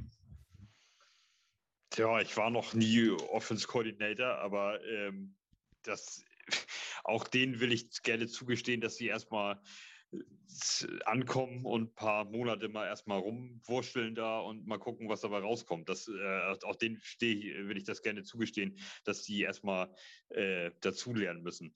Ähm, die Situation äh, fand ich auch schlecht. Äh, also das fand ich auch nicht gut gecoacht. Ähm, ich, aber das äh, ist natürlich auch, das sieht ja auch jeder äh, anders. Also äh, ich wäre eher bereit, äh, mal irgendwo einen kleinen Risikopass zu versuchen, ähm, um doch nochmal in die Endzone zu kommen und nicht halt irgendwie dreimal durch die Mitte zu laufen. Aber das, das ist ja auch, das kannst du ja auch keinem vorschreiben. Also, dass, wenn der Offense Coordinator das eben so entscheidet und der das eben so entscheidet, ja, dann ist es halt so. Und dann muss halt, muss halt der Offense Coordinator oder der Head Coach damit leben, dass es dann ein Coaching-Fehler ist äh, oder vercoacht. Äh, die Situation fand ich auch schlecht. Aber ähm, insgesamt, wenn ich jetzt beide Spiele betrachte und das alles mir so angucke, finde ich das Coaching nach wie vor eigentlich in Ordnung. Also äh, vor allem Defense, das ist klar, da, das, die macht das solide, das ist ein, das sieht super aus. Und auch Offense finde ich okay. Also und der, der Coach letzten Endes, der Coach kann einen Spieler nur in die ähm, in die Richtung bringen, das Play zu machen. Das Play machen muss der Spieler. Das, das ist einfach so. Der, der Coach steht da draußen. Und natürlich, auf dem Papier funktioniert auch jeder ISO. Also äh, äh, das, das, ist eben so. Auf Papier sieht alles gut aus, da funktioniert jeder Spielzug. Ähm, und die Spieler müssen das Play machen. Also das ist, es bleibt, bleibt dabei. Da und da, ich, also ich finde nach wie vor, dass das Coaching in absolut in Ordnung ist. Es gibt eben die eine oder andere Situation, die man sicherlich anders lösen kann. Aber eingangs äh, hat Basti das gesagt, gegen wen wir da angetreten sind. Ähm, auf der anderen Coaching-Seite. Äh, und äh, ich, da, da, es ist einfach, es gibt nicht viele, die den besiegen. Also es, es, ist einfach, wir können das so scheiße finden, wie wir wollen, weil wir Jets-Fans sind und das sind Patriots. Ähm, und wir können das Team so kacke finden und auch den Head Coach und Tom Brady und bla. Es ändert aber nichts daran, dass die das Spiel spielen, das gleiche, das, was wir auch spielen oder unser Team auch spielt. Und das ist eben Bill Belichick auf der anderen Seite. Und es gibt nicht so viele Coaches, die den mal ausgecoacht haben. Und dann kann man es nicht erwarten von einem Rookie-Head-Coach, dass der dann mal eben rüber marschiert. Das, äh, das kann vielleicht mal passieren, aber äh, es sollte nicht sein. Und ja, die Wahrscheinlichkeit, dass das passiert, ist auch recht gering. Da ist dabei, also aber, aber trotzdem, unser Coaching okay. Also. Aber trotzdem, äh, wenn man das vergleicht, guck dir Greg Roman bei den Baltimore Ravens an, gestern in der Goal-Line-Situation. Ähm, macht einmal einen Inside Run, äh, danach zieht die Kansas City äh, Defense zusammen und danach macht er eine Read Option und Lamar Jackson läuft dazu über außen rein. Das ist viel kreativer. Und, äh, und sowas, auch da, auch da wird LaFleur daraus lernen, sowas vernünftiger einzusetzen. Einfach ein bisschen unvorhersehbarer. Ja, mit Lamar Jackson kann man das immer machen. Ähm, ja, aber bei Inside Runs haben wir aber keine Running Backs, die wirklich gut für den Inside Run sind, aktuell. Mhm. P. Ryan und, äh, und Josh Adams waren inactive. Also ist es äh, brotlose Kunst, dieser Versuch. Ja, oder Wesco als Fullback. Aber auf der anderen Seite muss man sagen, dass die Offensive Line gestern wirklich äh, respektabel gut war, was wir noch gar nicht erwähnt haben. Er ist recht im Run-Blocking verdammt gut.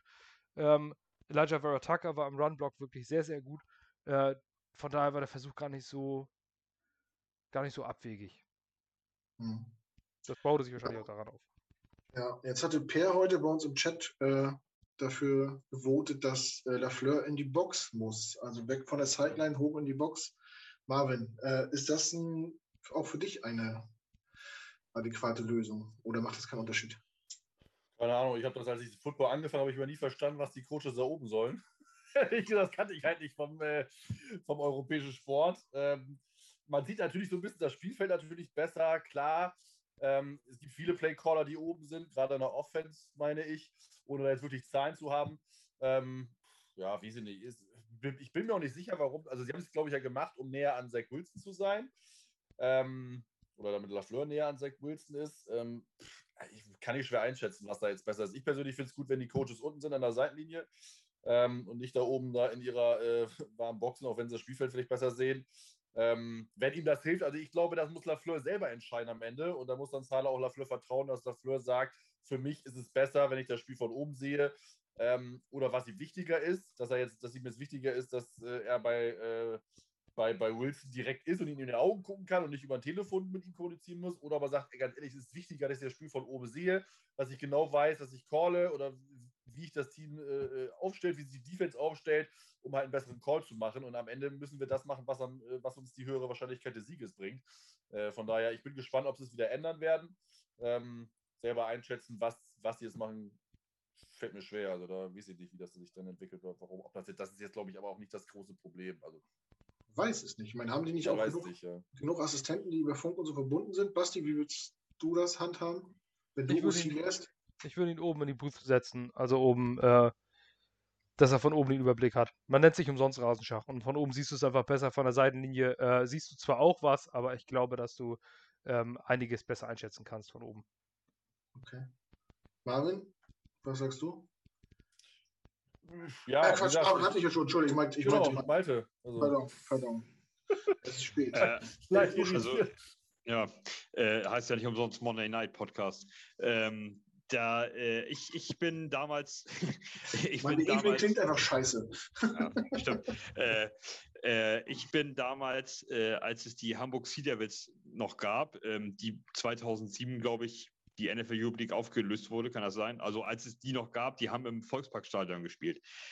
Ich habe immer mich gesetzt hinters im, im Oberrang äh, hinter einen Goalpost und so hast du die, da siehst du die Spielzüge. Du siehst die Tiefe nicht ähm, den kannst du natürlich ablesen anhand der, äh, anhand der Nummern auf dem Feld, aber du siehst die Tiefe dann nicht mehr. Du kannst nicht mehr sehen, wie weit der Ball tatsächlich fliegt, äh, aber du siehst den Spielzug und du siehst genau den O-Liner, du siehst genau den, den Pulling Guard, wo der hinläuft und so weiter. Ähm, ich habe das von da oben immer gerne beobachtet. Also ähm, von oben und äh, auch dann von, ähm, von äh, hinten die eigene Defense sozusagen angeguckt. In dem Fall dann die eigene Offense. Aber also ich, wenn ich die Möglichkeit habe, mich da oben hinzusetzen als Offense-Coordinator, würde ich es machen.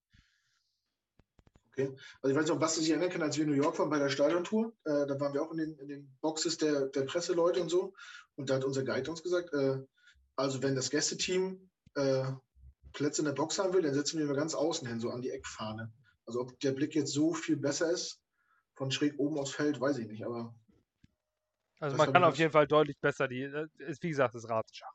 Also ich denke, dass man einen besseren Überblick hat, aber jeder hat seine Präferenz. Ist, ob das, ob Dafür, das nur, man hat ja auch nicht nur den Offensive Coordinator, der mit Zach Wilson redet, der hat ja noch einen Quarterbacks-Coach im Gegensatz zu Adam Gaze Ära. Wenn es ja. dann eine Ära war. Aber da sind ja noch andere unten, die, äh, die reden und der Head Coach, finde ich, ist wichtig da unten, um das zusammenzuhalten. Aber ein Coordinator sollte seinem Wunsch entsprechend entweder an der Seite oder oben äh, stellen, wo er meint, dass er einen besseren Überblick hat. Stimmt. Ähm, ja, witzig wäre, wenn Todd Bowles bei den Buccaneers auf dem Piratenschiff sitzen würde, würde er sagen würde, von hier aus, aus, aus dem Kränennest habe ich den besten Blick. Harr. Fire the Cannon! Da ist er mit Sicherheit auch der Richtige, äh, der Richtige, der emotional die Kanonen zündet. Ja, finde ich auch. gestern, gestern war übrigens, wer es nicht weiß, Speak Like a Pirate Day. Ähm, ohne zu wissen, ah. aber es ist so. ja. Gut. Ja, habt ihr noch was zum Spiel zu sagen oder haben wir alles äh, durchgekaut? Was meint ihr? Nee, wir sind eigentlich durch. Ähm, aber ich wollte nur noch mal sagen, dass der bestbewertete Spieler Center Conor McGovern war. Und CJ Mosley hat immer, kann immer noch auf Elite-Level spielen. Das sind die beiden kleinen individuellen. Das also Und ich, äh, hm? ich, wollte, ich wollte Knut noch fragen, was du denn von unserem neuen Panther hältst.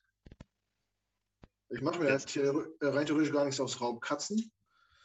Aber keine Ahnung. Äh, Weil, oh, Amendola wurde ja abgelöst.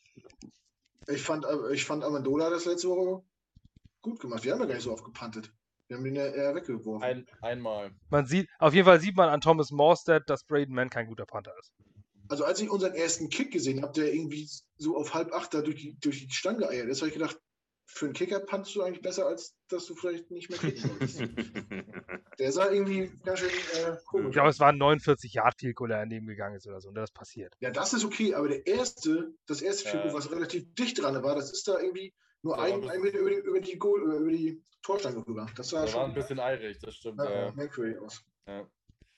Nee, ansonsten, weiß nicht. Ich glaube, Panther und Kicker sind das geringste Problem momentan bei uns. Ja. Obwohl ich sonst ein großes Herz für Leute habe, die gegen Bälle treten, aber da bin ich jetzt bei Basti sagen, äh, das zählt nicht. Die sind. Austauschbar, kannst du nächste Woche neuen holen, wenn sich einer verletzt ist, ist halt so. Aus. Obwohl die gestern ja wieder viele Spiele entschieden haben oder auch nicht entschieden haben. Ja, fragen wir bei den Vikings nach, ne? Naja, komm, das hat die Offense entschieden, weil sonst wären sie ja gar nicht in dieser Feldposition. Äh. Nee, aber ich fand auch May war gestern sehr präsent und ich habe mich sehr gefreut, dass CJ Mosley äh, nach dem ersten Spiel, wo er schlecht aussah, gestern fand ich sehr, sehr präsent sah und überall, wo der Ball war, war gefühlt auch CJ Mosley, fand ich. Das hat mir echt warum ist eigentlich keiner darauf eingegangen, dass seine Haare aussehen wie Rahmennudeln? Diese Schafe, ne? Mit ja, genau, die man aus der Tüte äh, macht und dann mit Wasser aufkippt. Original, ich habe so Bock auf Nudeln gekriegt, als ich CJ Mosleys Frisur gesehen habe. Rahmennudeln. Also nicht normale, nicht Spaghetti, sondern. Nein, sondern die Asiatischen. Jetzt auch nicht Macaroni, darauf hatte ich Bock, als ich Robbie Anderson gesehen habe. Aber Jum, ja. jum. Man merkt, es ist schon halb, bald halb zwölf. Man wird ja, es, naja, es ist kurz nach elf. Ähm, wir, wir haben sie sind letzte Woche ein bisschen, bisschen abgeschwiffen. Bald halb zwölf und kurz nach elf ist das gleiche, Mann. Ja, guten Morgen. Ja, äh, letzte Woche sind, bisschen, sind, wir ein bisschen abgeschwiffen und haben so ein bisschen allgemein über NFL gesprochen und äh, die Resonanz war relativ äh, positiv und äh, viele von euch haben gesagt, macht das ruhig öfter oder könnt ihr gerne mal mit einwerfen. Ähm, deswegen haben wir gedacht, was ihr wollt, das machen wir gerne. Deswegen äh, wollen wir auch mit euch kommunizieren und haben uns gedacht, wir, wir quatschen nochmal so ein bisschen äh, über den Spieltag im Allgemeinen, was ist so ein bisschen hängen geblieben. Ähm, ich fange nochmal bei, bei Basti an. Was war so deine Aktion, die du dazu vor Augen hast? Oder ja, wenn alle die Zeit hatten, sich das äh, Kansas City Chiefs äh, Baltimore Ravens Spiel mal anzugucken. Äh, John Harbaugh hat Eier aus Stahl. Ähm, also erstmal war das ein unfassbar gutes Footballspiel. Also es hat unglaublich viel Spaß gemacht. Im ersten Quarter habe ich gedacht, Lamar Jackson, Alter, ist das ein lausiger Passer. Äh, das ist so ein guter Werfer. Äh, so, äh, so, ein guter Läufer, aber so ein lausiger Passer. Diese beiden Interceptions und dann so einige Dinger, die so massiv überworfen sind. Ich glaube, die langen Dinger bringt er immer nur an, wenn einer hinten in der Blown Coverage ganz alleine steht. Ähm, aber das ändert sich ja immer wieder. Also Lamar Jackson ist einfach der MVP. Also der ist einfach der wertvollste Spieler. Wenn ohne den geht bei Baltimore, glaube ich, gar nichts. Auf den ist das ganze System aufgebaut. Ähm, also alter Schwede, nach dem Spiel letzte Woche hätte ich nicht gedacht, dass die Baltimore Ravens die Chiefs schlagen. Und ähm, das war, das war einfach irre. Und dann am Ende dieser Play Call. Äh, ich glaube, noch eine Minute oder mhm. sowas mhm. war das ungefähr. Keine ja. Timeout mehr von Kansas City. Ähm, an der eigenen 45 oder sowas. Ja, an der eigenen, und, ja, kurz Und Vierter und Eins. Ey, da puntet jeder den Ball. Aber er weiß, da auf der anderen Seite steht Patrick Mahomes. Mhm. Wenn du den, den Ball puntest, dann gibt kann er auch in einer Minute ohne Timeouts das Ding noch locker bis zur 30 bringen. Und dann macht er da den, den, den Run. Also mit Lamar Jackson irgendwie ein Quarterback-Draw. Ja. Alter, also jetzt mal ehrlich, wenn du das Spiel verlierst, selbst wenn du das Spiel verlierst, sagen alle, aber Hut ab, der hat Eier. Ja. Und, äh, und, dann, und dann gewinnt er das Spiel so. Also bitte, ich habe, ich bin kein Ravens-Fan. Ähm, ich finde, die Chiefs und die Ravens sind mir sympathisch. Ist selten, dass zwei Teams auf einmal wie sympathisch sind. Die meisten sind mir unsympathisch. Aber da sind mir tatsächlich beide Teams eigentlich relativ sympathisch. Ähm, abgesehen von den Chiefs, weil sie Tyreek Hill noch in ihrem Team behalten. Aber das ist eine andere Nummer. Ähm, aber ich habe Baltimore so sehr gegönnt, dieses Spiel zu gewinnen. Und einfach mit dieser Entscheidung musst du ein Spiel am Ende auch gewinnen. Und äh, wow, also ich war absolut beeindruckt. Eier und Stahl. Also sowas musst du erstmal echt machen. Wenn du das Spiel verlierst, dann zeigen sie alle den Mittelfinger und sagen, bist du bescheuert. Hast du das mitbekommen, dass äh, Harbo die Entscheidung an Lama Jackson gegeben hat? Dass er aufs Feld gerufen hat, willst du gehen oder wollen wir panten? Und er gesagt hat, let's go. Ja, aber jemand mit dem NFL-MVP auf der Liste hat, glaube ich, auch Selbstbewusstsein ohne Ende. Ja. Und Lamar Jackson hat auch öfter gezeigt, dass er auch wirklich äh, selbstbewusst ist äh, oder einfach nicht viel nachdenkt. Er ist ja nicht die hellste Kerze auf der Torte, wie sein Wonderlick-Score zumindest bewiesen hat. Glaube ich nur 8 von 50. Ja, gut. Solange einer morgens die Klamotten rauslegt, ist alles gut. Ja, das ist ja, ist ja, äh. nicht, ist ja nichts Schlechtes, wenn du nicht unbedingt der, unbedingt der smarteste Guy bist oder sowas. Aber äh, der trägt sein Herz auf der Zunge. Ich finde ihn super sympathisch. Ähm, ich habe es ihm einfach gegönnt gestern, dem ganzen ja. Team. Das war ganz, ganz große das, Klasse. Ja, also wer es nicht gesehen hat, guckt euch die Zusammenfassung an. Das war wirklich. Äh, das lohnt, sich, das lohnt sich sogar komplett zu gucken, weil da so viel außenrum passiert. Das war einfach ein unglaublich geiles Footballspiel. Ja. Gut. Fragen wir mal, was, was, ist, was ist so hängen geblieben vom, vom Wochenende bei dir? Ich, bei mir ist hängen geblieben, was Henry, was Henry für ein absolutes Vollmonster ist. Der Typ hat sich in Woche 1 zurückgelehnt, um in Woche 2 mit Anlauf darüber zu marschieren über Seattle. Ey, 182 Yards und drei Touchdowns als Running Back mit so einem Körper. Äh, er ist ja wohl komplett krank. Also Henry ist, da bin ich ein absoluter Fan. Also wenn wir den irgendwie kriegen können, wenn, wenn Tennessee den nicht bezahlen will, ey, dann auf jeden Fall Abmarsch. Ey. Das, der ist ja wohl heftig. Außerdem positiv ähm, Seattle verliert. Äh, gar nicht, äh, wie jetzt viele denken, oh, der hasst Jamal Adams. Jamal Adams ist mir inzwischen völlig Wumpe, der kann machen, was er will. Da bin ich lange drüber weg äh, wir haben ja Seattle's Pick noch und äh, da freue ich mich einfach, also sorry äh, an die fünf Millionen Seahawks-Fans in Deutschland, aber die hier sicherlich alle den Podcast, Podcast hören. Aber äh, ich feiere jede Niederlage massiv, weil äh, ich hoffe, dass der Pick irgendwie vielleicht unter 20 rutscht oder sowas mit Glück ähm, oder vielleicht wenigstens im 20er-Bereich und nicht, äh, nicht oben irgendwo bei 29 ist oder sowas. Vielleicht haben wir ja tatsächlich Glück und picken mit dem auf 21 und da kriegst du schon mal einen stabilen Spieler. Deswegen, das hat noch den zweiten positiven Effekt. Aber Henry ist, also, boah, also kranker Typ. Also weiß, weiß ich nicht, ob, ob es sowas schon mal, ob ich das schon mal gesehen habe. Also den, da hätte ich Bock, den hätte ich, da hätte ich echt Bock, den mal live zu sehen. Also, dass der, dass du mal so zehn Meter entfernt sitzt, wenn der da so an dir vorbeimarschiert im Vollspeed. Also heftig. Vor allem auch noch, ich glaube, die haben 9 zu 24 oder so hinten gelegen und das Spiel noch gedreht, ne? Ja, ja, ja, ja Overtime ja. gewonnen. Ja. ja. Dann, äh, also das war auch ein krankes Spiel. Äh, Julio Jones hat megamäßig gespielt. Der hatte, glaube ich, auch einen Catch in der Endzone, der nicht, äh, nicht komplett gewählt worden ist, weil angeblich mit dem Fuß draußen war, was er nicht war. Trotzdem haben sie es gewonnen. Und was ich richtig witzig fand, ne, wo ich gedacht ach guck, der hat auch noch Job. Gino Smith hat bei der Verlängerung die Platzfrage für die Seahawks gemacht. Ich dachte, guck an, für irgendwas äh, kann man auch solche Leute noch äh, gebrauchen. aber, aber man muss auch sagen, trotzdem sie das Spiel verloren haben, glaube ich, dass die Seahawks nicht sehr viele, viele Spiele verlieren werden. Die sahen schon, ja, die sind schon gut, gut aus. Ja, die sind schon gut, leider Gottes. Ja, fand ich auch besser. Bobby Wagner, alter Schwede. Ja, auch Geiler Mager. Ja. Marvin, was, was, ist, was hast du noch so in Erinnerung? Äh, genau, bevor ich zu meiner Erinnerung komme, zwei Punkte. Malte, die Titans haben ihn schon bezahlt. Also er hat noch drei Jahre Vertrag an Derrick Henry. Ach, scheiße. Vor, vor der kann sie trotzdem raus. Und es ist keine gute Idee, als Jets einen genau. Star Running Back zu holen. Genau, man fährt auch, fährt auch kein Running Back, aber er hat schon vier Jahre 50 Millionen, glaube ich. Äh, und äh, Zweitens, äh, Henry war echt ein Biest. Ich habe, äh, muss ich auch dazu sagen, ich habe eine Fantasy gewonnen, obwohl mein Gegner Henry hatte mit 70 Punkten. Also, äh, ne, Chaka.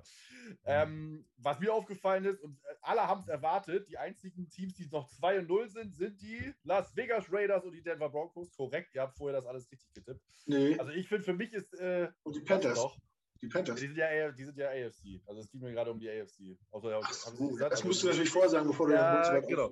in der, in der AFC sind nur die, äh, die, die beiden 2 und 0. Und für mich sind so im Moment die Raiders echt im Moment so das äh, Team der Stunde irgendwie. Also bei Broncos vielleicht auch ein bisschen Glück, weiß ich nicht, aber die Raiders haben halt echt gut gespielt.